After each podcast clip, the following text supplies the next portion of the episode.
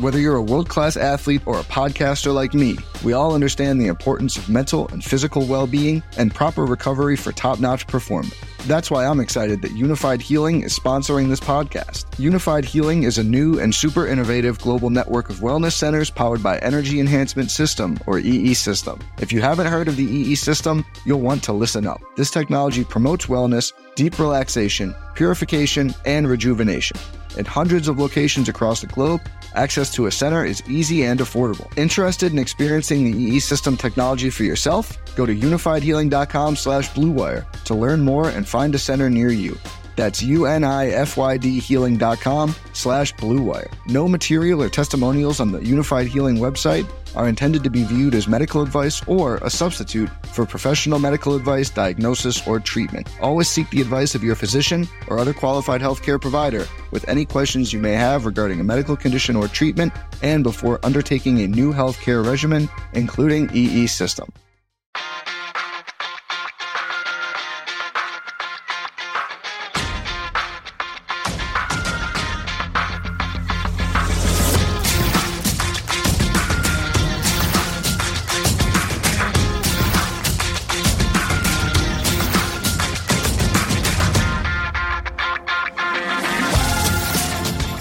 Again to Gamble On, the weekly gambling podcast presented by USBets.com. I'm Eric Raskin, USBets managing editor and media director, and I'm joined by our senior analyst, Pulitzer Prize finalist John Brennan. Two of our worlds collided this week when Jeopardy James Holzhauer entered a couple of World Series of Poker events. But alas, his luck from his Jeopardy loss against Emma Boettcher has carried over into the WSOP. He couldn't catch a break. Uh, James had the perfect tweet, as he often does. He wrote, I lost on purpose because my daughter wanted me to come home. Uh, who has a better WSOP story, John? The guy who eliminated Jeopardy James from his first WSOP event, or the guy who eliminated Anthony Michael Hall from the WSOP Media Celebrity Tournament 13 years ago? Oh, okay. I should have should have realized that would be going back to haunt us. Uh, you know, Eric, uh, Bruce Springsteen wrote a song called "Glory Days." You might remember that one. I uh, do. Yeah. That was a real real teenage high school friend of his, and um, you know, you don't want to be that guy. He's still reliving uh, your past all the time. Uh, you know, I don't think he gets any, I don't think he gets any residuals on that. You know, that's uh, that's not good. But uh, you know what? Why don't you plug which Gamble on podcast you told that story on? If you remember, or maybe people have to listen to all of them just to make sure they don't miss it. That's a good idea. Keep keep mentioning it over and over again. I don't Anthony Michael Hall though. He could throw that speedball by you, make you look like a fool. I'll tell you that much. Uh, that's a that's an opening I won't take. Speaking of the WSOP, I can't believe that the uh, the main event starts next week. The uh, the WSOP really flies by when you're um, barely paying attention to it, as I have been this year. But I always perk up for the main event. Perhaps we'll uh, perhaps we'll have more to say about that on next week's podcast. I think we will. All right, so uh, that'll be on episode number 47 of Gamble On. But for now, thank you to everyone for joining us for episode 46 of Gamble On. If you missed any of our previous 45 episodes, they're all available on SoundCloud or on iTunes or the Apple Podcast app. Also, a quick plug for a separate US Bets media venture. We're coming up on the 14th episode of The Gambling Update, our weekly video feature that takes just three minutes to catch you up on the biggest news of the week in our industry available every Friday on YouTube or at usbets.com. So if you haven't made that a part of your weekly routine yet, do yourself a solid and check out the Gambling Update.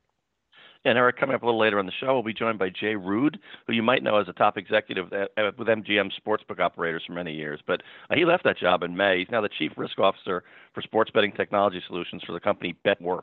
Uh, we'll ask Jay about his career decision and get his take on a, on a few hot sports betting industry topics. Um, but first, it's been yet another busy news week in the world of gambling, so let's get to it. Here's your Gamble On News of the Week an inside look at the biggest stories in the world of gambling.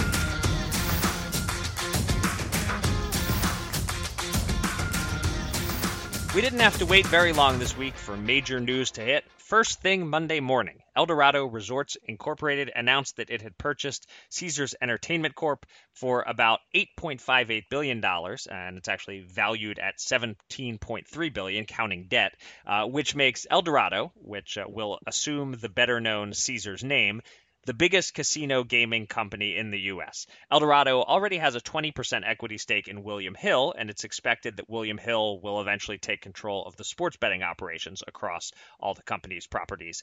But Caesars already has some sports betting related deals of its own in place with ESPN, with DraftKings, etc. This gets kind of murky and complicated when we start trying to figure out how a company like DraftKings and its prospects for offering sports betting in various states is impacted by all of this. But one clear takeaway is that William Hill, quite possibly the pro sports betting community's least favorite sports book, is expanding its reach and consumers could be hurt by having fewer options. What takeaways stand out to you, John? And is this as bad for the sports bettors as some of the doomsday folks on social media are saying? Well, you know, I think really uh, the actual number of impacted bettors would be relatively small. That's one thing. Right. But then again, you're talking about experts who make a living at this, and that's why it's not a big number, frankly. Um, philosophically, any book that cuts off players who are good at what they do is not a not a great look. Um, you know, that's in a state like New Jersey where I live. Uh, those bettors have plenty of other options, and there are rivals that say that the sharps like them uh, provide real information, uh, real data that frankly is worth potential losses, and, and they also avoid potential bad public relations and uh, from cutting them off. So, but if any company gets a monopoly in any state and those bettors have no real option except illegal sports books because they're cut off from the legal, um, that's going to become a bigger issue and uh, even noticed nationally as other states, you know, go along. You know, as far as the the behemoths mating, uh, that's, that's a bad metaphor, but, but um, well, I'm sure we ain't done yet. I mean, we've said it's, it's an extraordinary time to be covering the expanding U.S. gaming industry. Well, the same is true for the national, international, these captains of industry. You know, it, it's going to take less than a year, I think, for it to become obvious who are big winners and who are big losers, and there's going to be plenty of both. Yeah, um, yeah. I mean, uh, the the M word monopoly scares me, uh, just like it scares you. It's I, obviously we're not there yet, and especially in a state like New Jersey, even if a few of the options consolidate, uh, there are still plenty of options. But uh, elsewhere, yeah, you just you just hate to see any industry inching toward monopoly status. Uh, and I should note that Eldorado also has a partnership with the Stars Group, uh, and Fox has an investment in the Stars Group as well. So there are connections now to this Fox Bet platform that's planned. It's just it's a lot of intermingling to keep straight. Um, but you know, I, I do know that many pro betters, uh, however many there are, like you said, not a huge amount, but those those folks wanted to see as many competitors to William Hill as possible. Instead, they're potentially getting many iterations of William Hill. So it's it's a little concerning and certainly something to watch. Uh, and on a sort of a separate note, uh, but related, I saw a note that a New Jersey gaming official expressed concern that this deal will lead to Eldorado closing Bally's in Atlantic City. I have no idea how accurate that gaming official's uh, take is, but you know we've talked about whether AC maybe needs to reshed a casino or two, and if if you've spent any time at Bally's, uh, you can see why uh, they they might make sense as one to shed. I don't think people uh, will be uh, uh, crying too many tears if Bally's does end up closing up shop. Yeah, it's a little scary, you know, for the for the thousands of jobs at each casino. When you look yes. at there's going to be four four casinos owned by the same company, um, and uh, like you said, the nine is kind of pushing it, so that's a concern. One other thing I was going to mention because I don't think we have before, you know, New Jersey has been emulated in many ways uh, in their efforts in sports betting, but one thing that I don't think anybody has come close to is uh, up to 42 skins allowed in New Jersey. Mm. Uh, and that that basically guarantees competition. I mean, I don't care how much you consolidate, and it's not going from 42 to one. And, right. and there's only there's only about 14 or 15 live, but there's more coming um, by football season. I think we'll be close to 20. So um, so allowing that number of skins, you know, in New York, the the effort was going to be uh, from between one and six in a bigger state. You know, um, so I think I think this this issue, even of whether it's William Hill or anybody else, or or whatever would be solved if, if states just allow a bunch of skins, and then that way it, it solves itself. Yeah, that's an excellent point.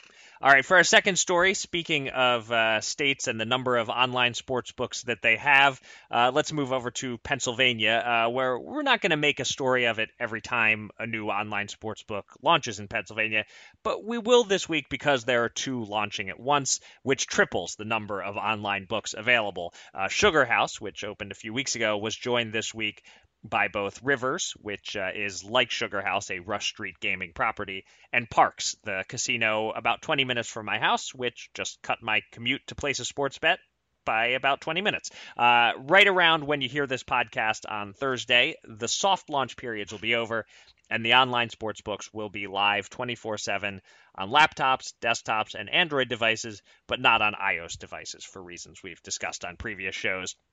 Here's the catch there are now three online sports books but there still isn't any diversity of options for Pennsylvania players. All three books are partnered with Kambi, that's who provides the odds and the betting markets.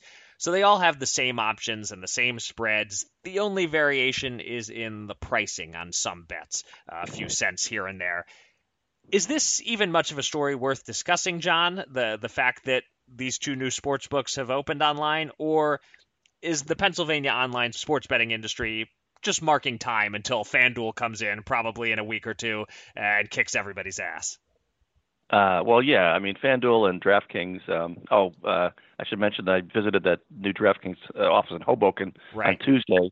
Um, it's uh, sort of forlorn. The, those Manhattan West Side residents who want to stick to legal betting, they can like wave just across the Hudson River and see the uh, practically see the uh, DraftKings employees uh, on the on the waterfront and uh, realize. I don't know if they're going to maybe have like uh, pontoon boats this fall, kind of take the take the Manhattanites who don't want to uh, bicycle halfway across the George Washington Bridge. They can they can get halfway across the river and get through that way. I'm not sure. But maybe maybe they could set up a zip line from one building to another. Ooh, that would be good. That yeah. would be very good. They stop in the middle, yeah, and then you can do do the round trip or you can go directly back. I like it. Yeah. But I digress. Like I say, um, yeah, I don't see any evidence that rivals can touch either DFS companies in any state where they land. Um, yeah, sure, the customer database is huge. It was a big advantage, uh, but they didn't just coast on that lead in New Jersey. Um, they they were on they were ahead of every every single step of the way uh, on the traditional casino companies, and uh, they're not going to coast in the future either. So yeah, I don't see anybody uh, uh, getting up to them as long as that state allows you know sort of open bidding which is questionable in some states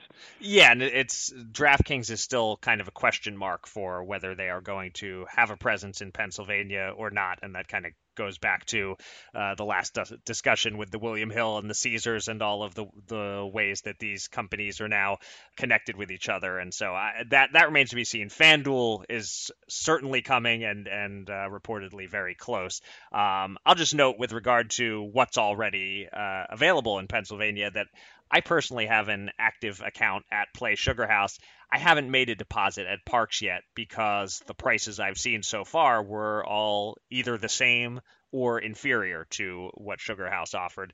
They do have a nice free bet promotion. I imagine that I will at some point make a deposit and take advantage of that. But in terms of odd shopping, uh, Parx brings nothing to the table yet. Yeah, that's that's a shame. I mean, it's again uh, the consumer benefits from competition, and I hope that uh, more states realize that. Yep. All right, for our final story this week, let's check in on Washington, D.C., where the D.C. Council held a roundtable on Wednesday to discuss the district's proposed contract with Intralot to be its sole mobile sports betting contractor, with council members expressing displeasure over other companies not having an opportunity to bid, and also over Councilman Jack Evans being involved in this process while he's under investigation for improper business dealings. The roundtable lasted about three hours and there was some discussion about slowing down, not rushing to decide anything and launch sports betting now that it's clear Maryland and Virginia aren't moving on sports betting yet, so there isn't as much urgency for DC to beat them to the punch. Uh, but if DC actually kind of backtracks and opens up a bidding process uh, rather than just going ahead and handing the contract to the DC Lottery's vendor Intralot, that could delay things by two years. Uh, the latest projections are that sports betting could start anytime between the fall and early 2020. John, do you see any chance this gets pushed back further than that to allow a real bid process to take place? Well, you know, I think back in the last six or eight months, and the legislators in some states, especially in the Midwest, have been saying, "Hey, I'd rather be right than be first with sports betting, and mm-hmm. uh, let's take it easy." And you know, for me, seeing New Jersey leap so quickly and so successfully, in, um, I've sort of rebelled against it. And you don't have to slow things down. I mean, you don't have to leap forward, but you don't have to be so deliberate. First of all, you have a, a couple of examples of uh, success. Um, but after this DC fiasco, uh, I'm sold. Wait a year or two or more, if need be, District of Columbia, because uh, yeah, I listened to one of these hearings four or five hours hours. It must be six months ago in DC, and um, there's a lot going on that's not pretty. So uh, yeah, they be better uh, take some time and uh, and get it right because uh, they have a chance to uh, bad things can happen. I'm always amazed, but let's just put it that way.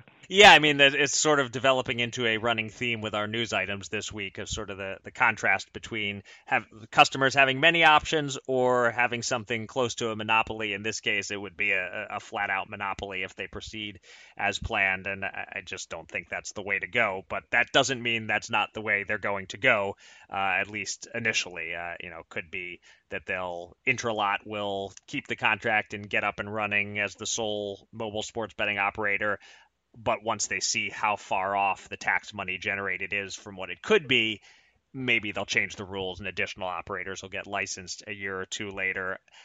This is, the whole thing provides a very nice microcosm right in DC of how things work in the government. You have uh, people under investigation making the rules, and you have some bad ideas getting rushed through. Uh, so. Uh, I'd like to I'd like to say that I am uh, optimistic about things going in a different direction uh, with this, but I, I kind of feel like even if they're slowing it down a little, they're going to end up on this monopoly path, at least to start. Yeah, I'm trying to think of this from the upside down version. Um, suppose just any every state almost has a lottery, and if somebody said, "Hey, let's add a sports betting component, but we will make much less percentage off the top," and in fact, we'll make a product that some people can even beat consistently, not many, but a few. Mm-hmm. Um, why don't we offer that? And I think most lottery officials would laugh and say, "Yeah, we're not doing that. We're going to stick with this thing um, because we we make a big a big cut off the top of of the lottery." And um, I guess that's how they're looking at it. They're just not going to have any professional sports bettors. Like I said, the volume's not going to be great. Um, mm-hmm. their margins are going to be excellent, but um, I guess if that's what they want to do, but it's not it's almost not sports betting at all. It really is kind of lottery like if if they're going to have the takes they talk about. Yeah, well said. It's time to welcome a special guest from the world of gambling.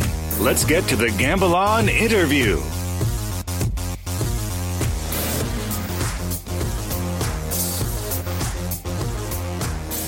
Weeks ago, we had Superbook's Jay Kornegay on the podcast, and when we asked him what has changed in Las Vegas post PASPA, the first thing he talked about was how many of the big names in the sports betting industry were changing jobs and leaving the Las Vegas casinos.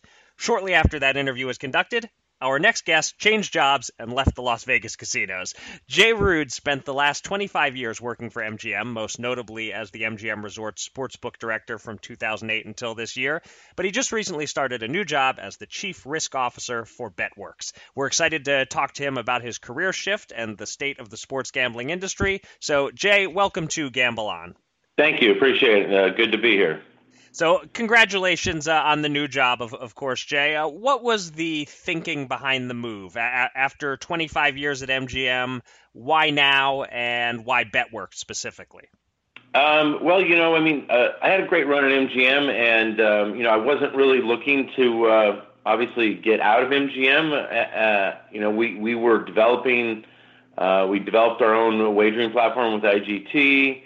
Um, we were going in a really good direction. We were, you know, the, the first company last summer to uh, launch in two jurisdictions. We had three sports books in a 45 day period uh, that we opened last summer. And, uh, um, you know, we were really excited what the future held. And, you know, the last four years of, of my life at MGM were really focused on, um, you know, national expansion.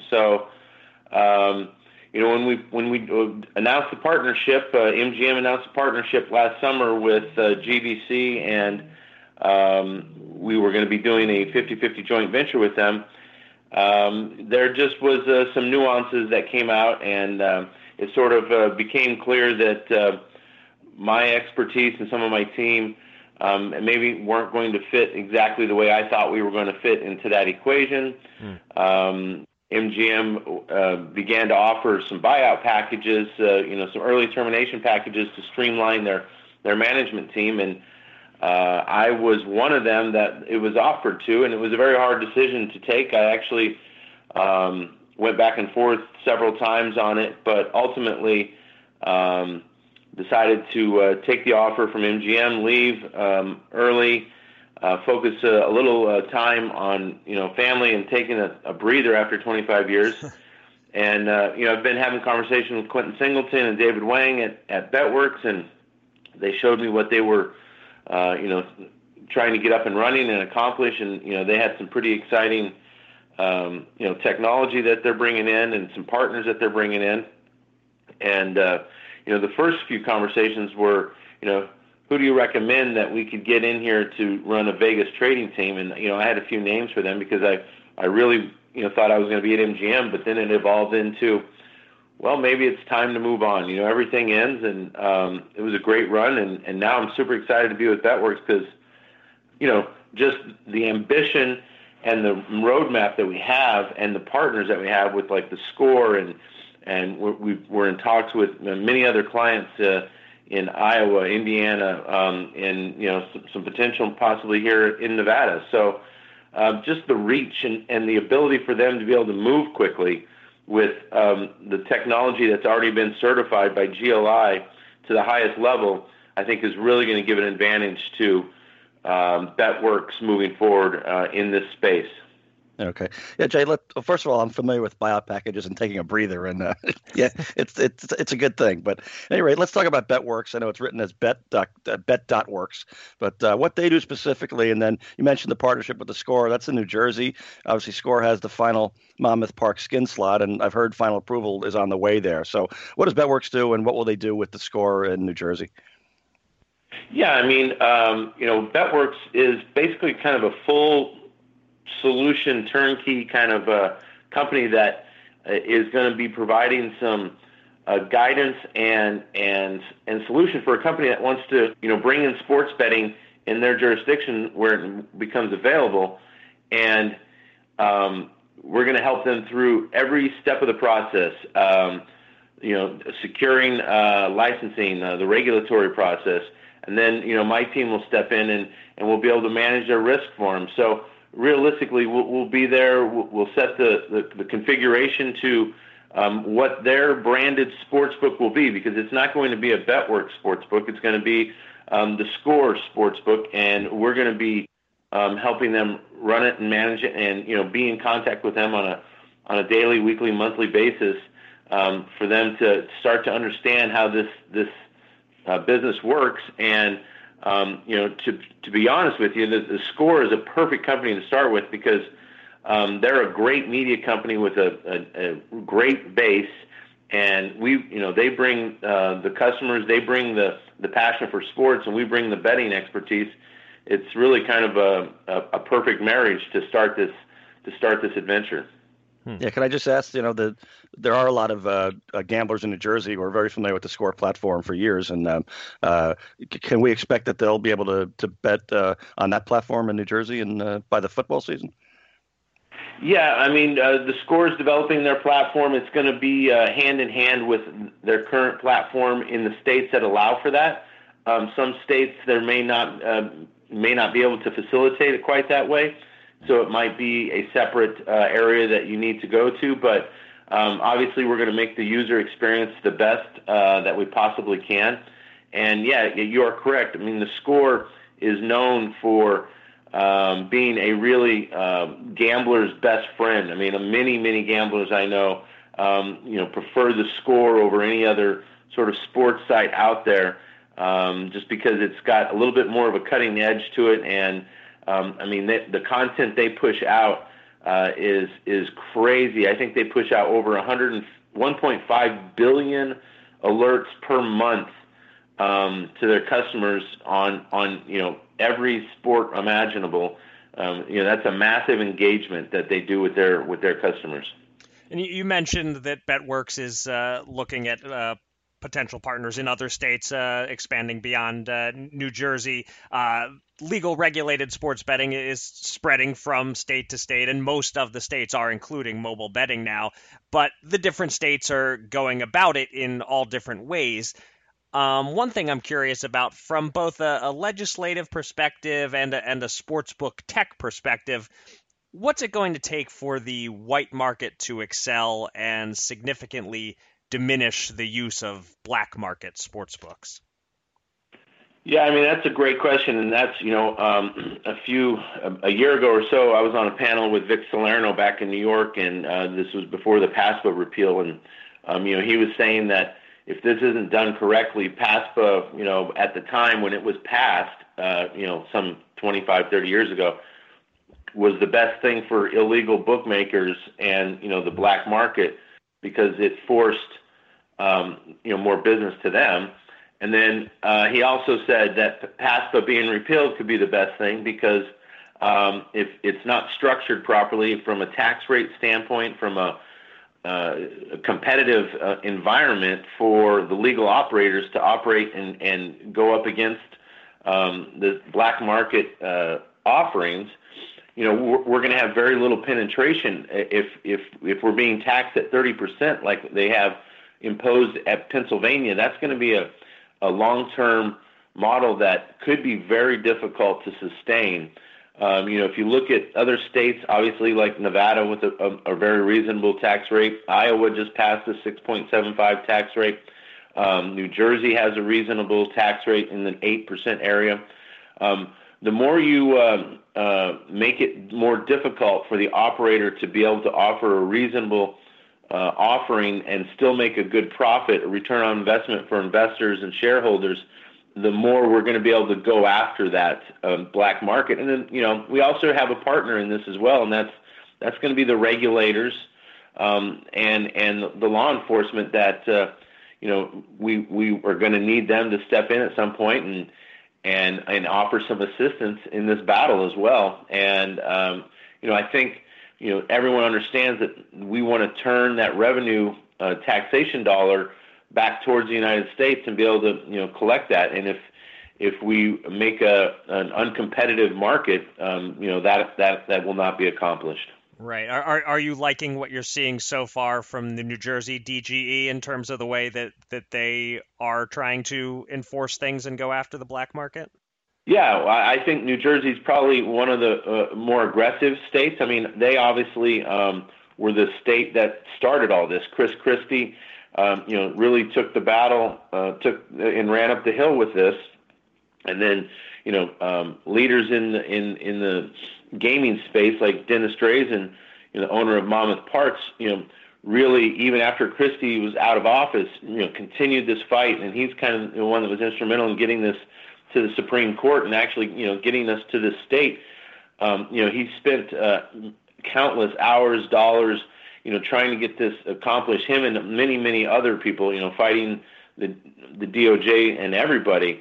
But um, you know, I think that uh, they continue to to beat that drum, and they're going to continue to be advocates for furthering the race and sports industry in the United States in a reg- legalized or regulated manner, and you know they'll they'll be the ones that turn their focus now to um, trying to level the playing field for all the uh, um, the sports books that want to operate in a legal uh, regulated environment.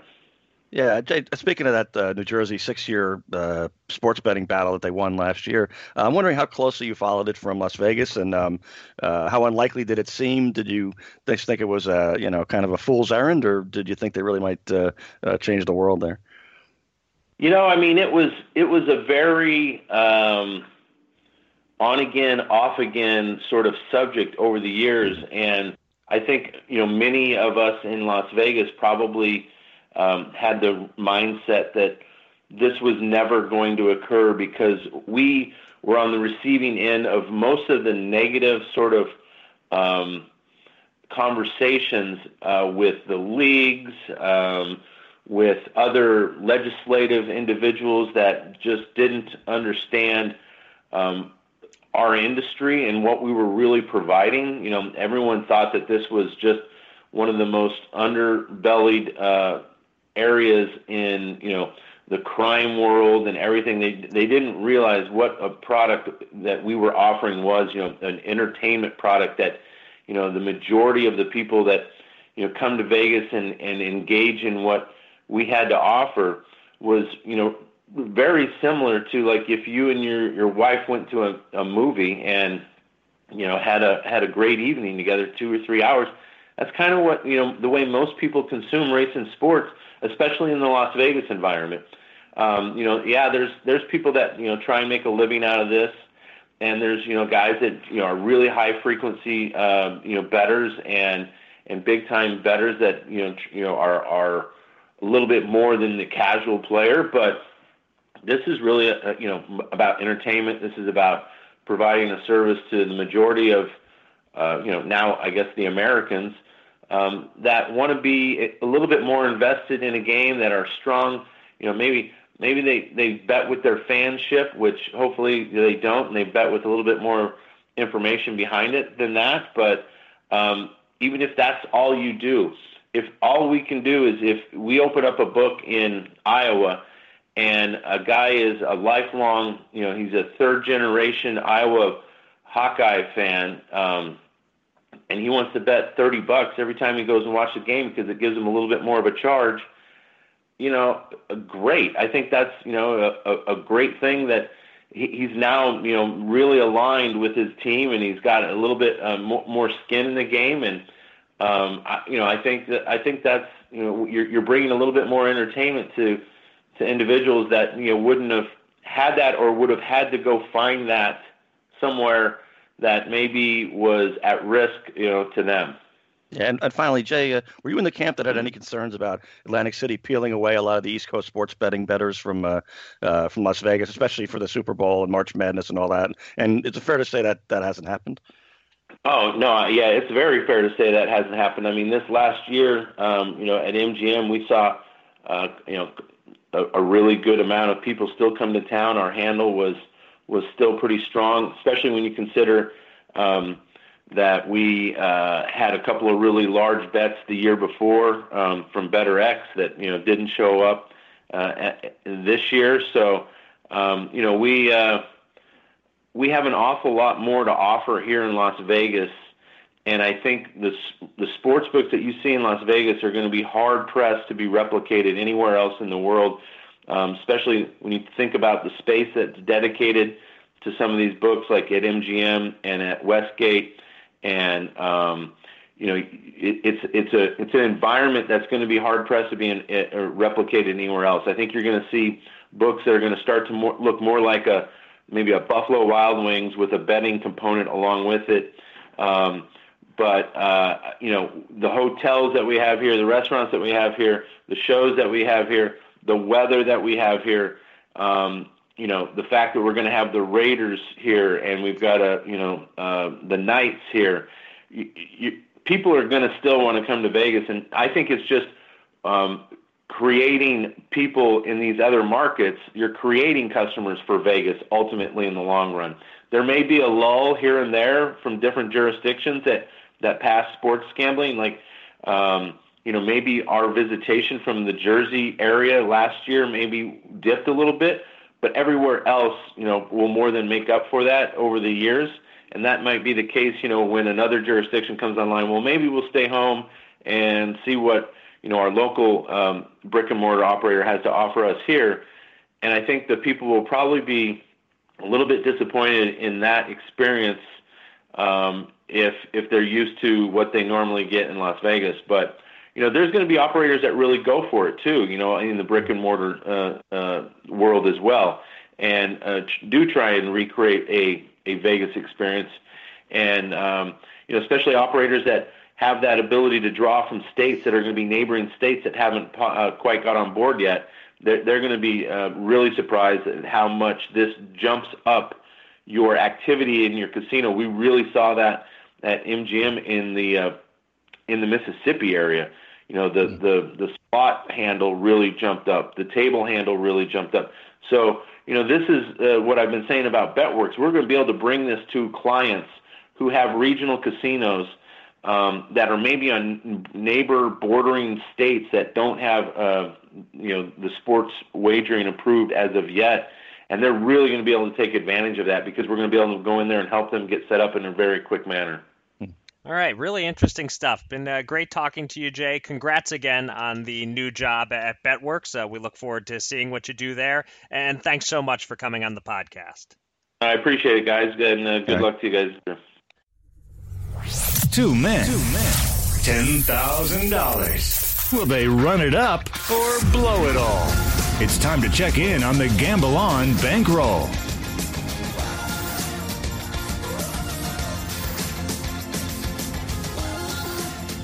Comeback is on, John. Uh, we have only two results uh, in from last week's betting action, but both of them are winners. So we are climbing right back out of the hole. You took Tommy Fleetwood to finish in the top 20 in the Travelers Championship, and he placed 13th. So that was the perfect bet. Uh, top 10 would have lost, top 20 was a winner. Uh, so we won $110 there. And I bet that DeAndre Hunter would go in the top five picks in the NBA draft. Atlanta traded up to get him at number four, so I won with a little room to spare, and we profited $115 off that one. So it was a tidy $225 profit this week. We're now down by $498, and we have $1,235 on hold in futures bets. So that leaves us with $8,267 available to bet this week, and you're up first. Uh, all right, Eric. Uh, time for soccer. Wait, no, not not that one. Uh, Copa America quarterfinals. Um, not my area of expertise, to be uh, full disclosure, but I love the storyline. Paraguay knocks out Brazil in penalty kicks in 2015, and also had done so in 2011. Now Brazil gets them again, and this time they're the host. So I want badly to pick Brazil to win, you know, but 590 to win a 100, um, no thanks. So I'll I'll do a modest 50 to win 325. There's a tie that forces more penalty kicks, and Brazil wins that one, but then so do we if uh, they get they get that far. Hmm, okay, so specifically Brazil Brazil winning on penalty kicks, fifty to Uh, no, 320. I don't. I don't need that. It's a tie. So uh, if they get the penalty kicks, we win. Ah, okay, I see. So finishing a tie. Okay, all right, I like it. Um, I, it's funny that you mentioned uh, no, not that one when you said uh, betting on soccer because I did flirt with uh, pl- placing a bet on the U.S. women's soccer team, even though I know very little about it. But I thought maybe just to be patriotic, I would put a bet on them uh, against France. But I didn't go that route. Um, instead, I'm going to start with a futures bet. Uh, we haven't done any NBA win total over unders yet, uh, in part because so many rosters are in flux. It's tough to make a bet with confidence. But here's one that I feel confident about the New York Knicks under 29 and a half wins. You'll recall this is a team that a couple of months ago had like 12 to 1 odds to win the 2020 championship. Uh, that was because people were certain Kevin Durant was coming and Durant hadn't torn his Achilles yet. Uh, thought they'd add another max contract like Anthony Davis or Kyrie Irving, and maybe they'd even land Zion Williamson in the draft. Uh, well, they're still the favorite to get Durant, but he isn't playing next season.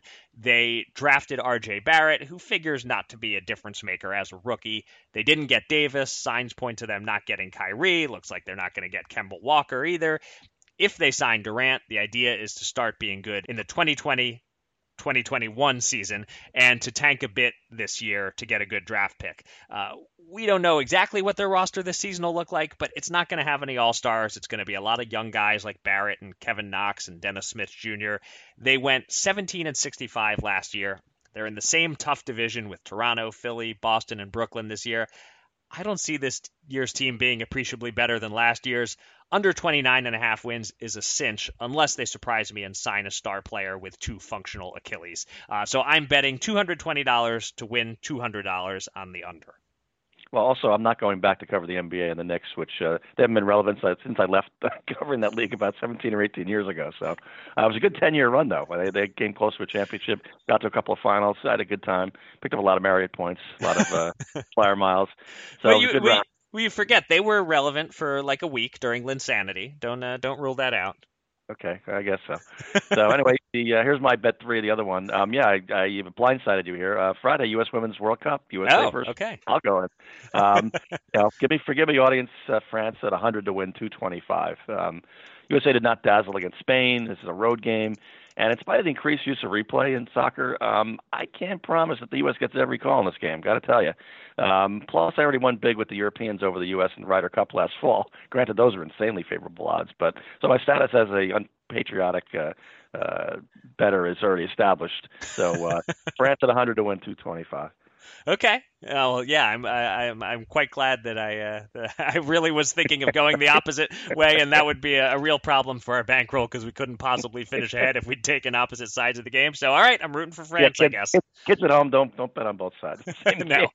Uh, all right, so I'll finish then with a baseball bet. Uh, tonight, the Dodgers start a series in Colorado against the Rockies, and I found even money on over 11 and a half runs scored in the game. Now, that is a high total. Most games, it's around nine, nine and a half, but this is a Coors Field game.